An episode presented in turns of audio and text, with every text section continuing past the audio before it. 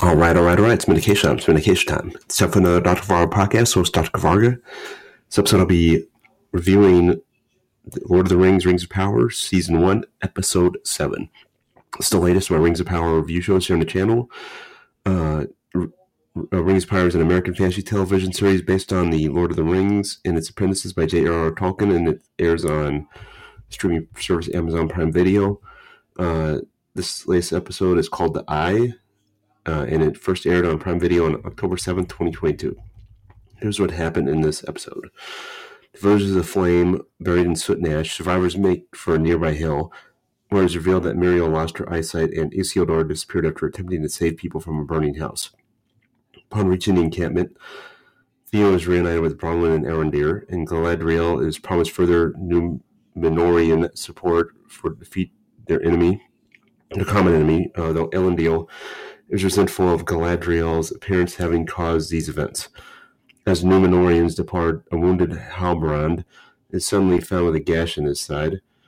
Um, in need of elvish medicine, Galadriel brings him uh, with her back to Lindon. Elsewhere, Nori's caravan finish their migration, but they find their the other Harf, Harfoots are lamenting the destruction of their grove due to the corruption of. Orodruin. Strangers attempt to mend the tree. It appears to fail, so Sadoc, leader of the Harfoots, sends them away with a map of his constellation. Following day, however, the entire grove is regrown. All the Harfoots rejoice, they are found by a mysterious trio who are in search of the stranger. To failing to mislead them, the trio burn the caravans. Wanting to protect their friend, a group of Harfoots head out to warn him. In Khazad-dûm, uh, Elrond offers a deal with the dwarvish for the dwarvish Mithril, but King Durin III declines, stating that the Elven Age has ended. Elrond departs, Durin the Fourth witnesses Mithril's ability to cure the Elven blight. He brings Elrond and uh, begins to mine the ore himself.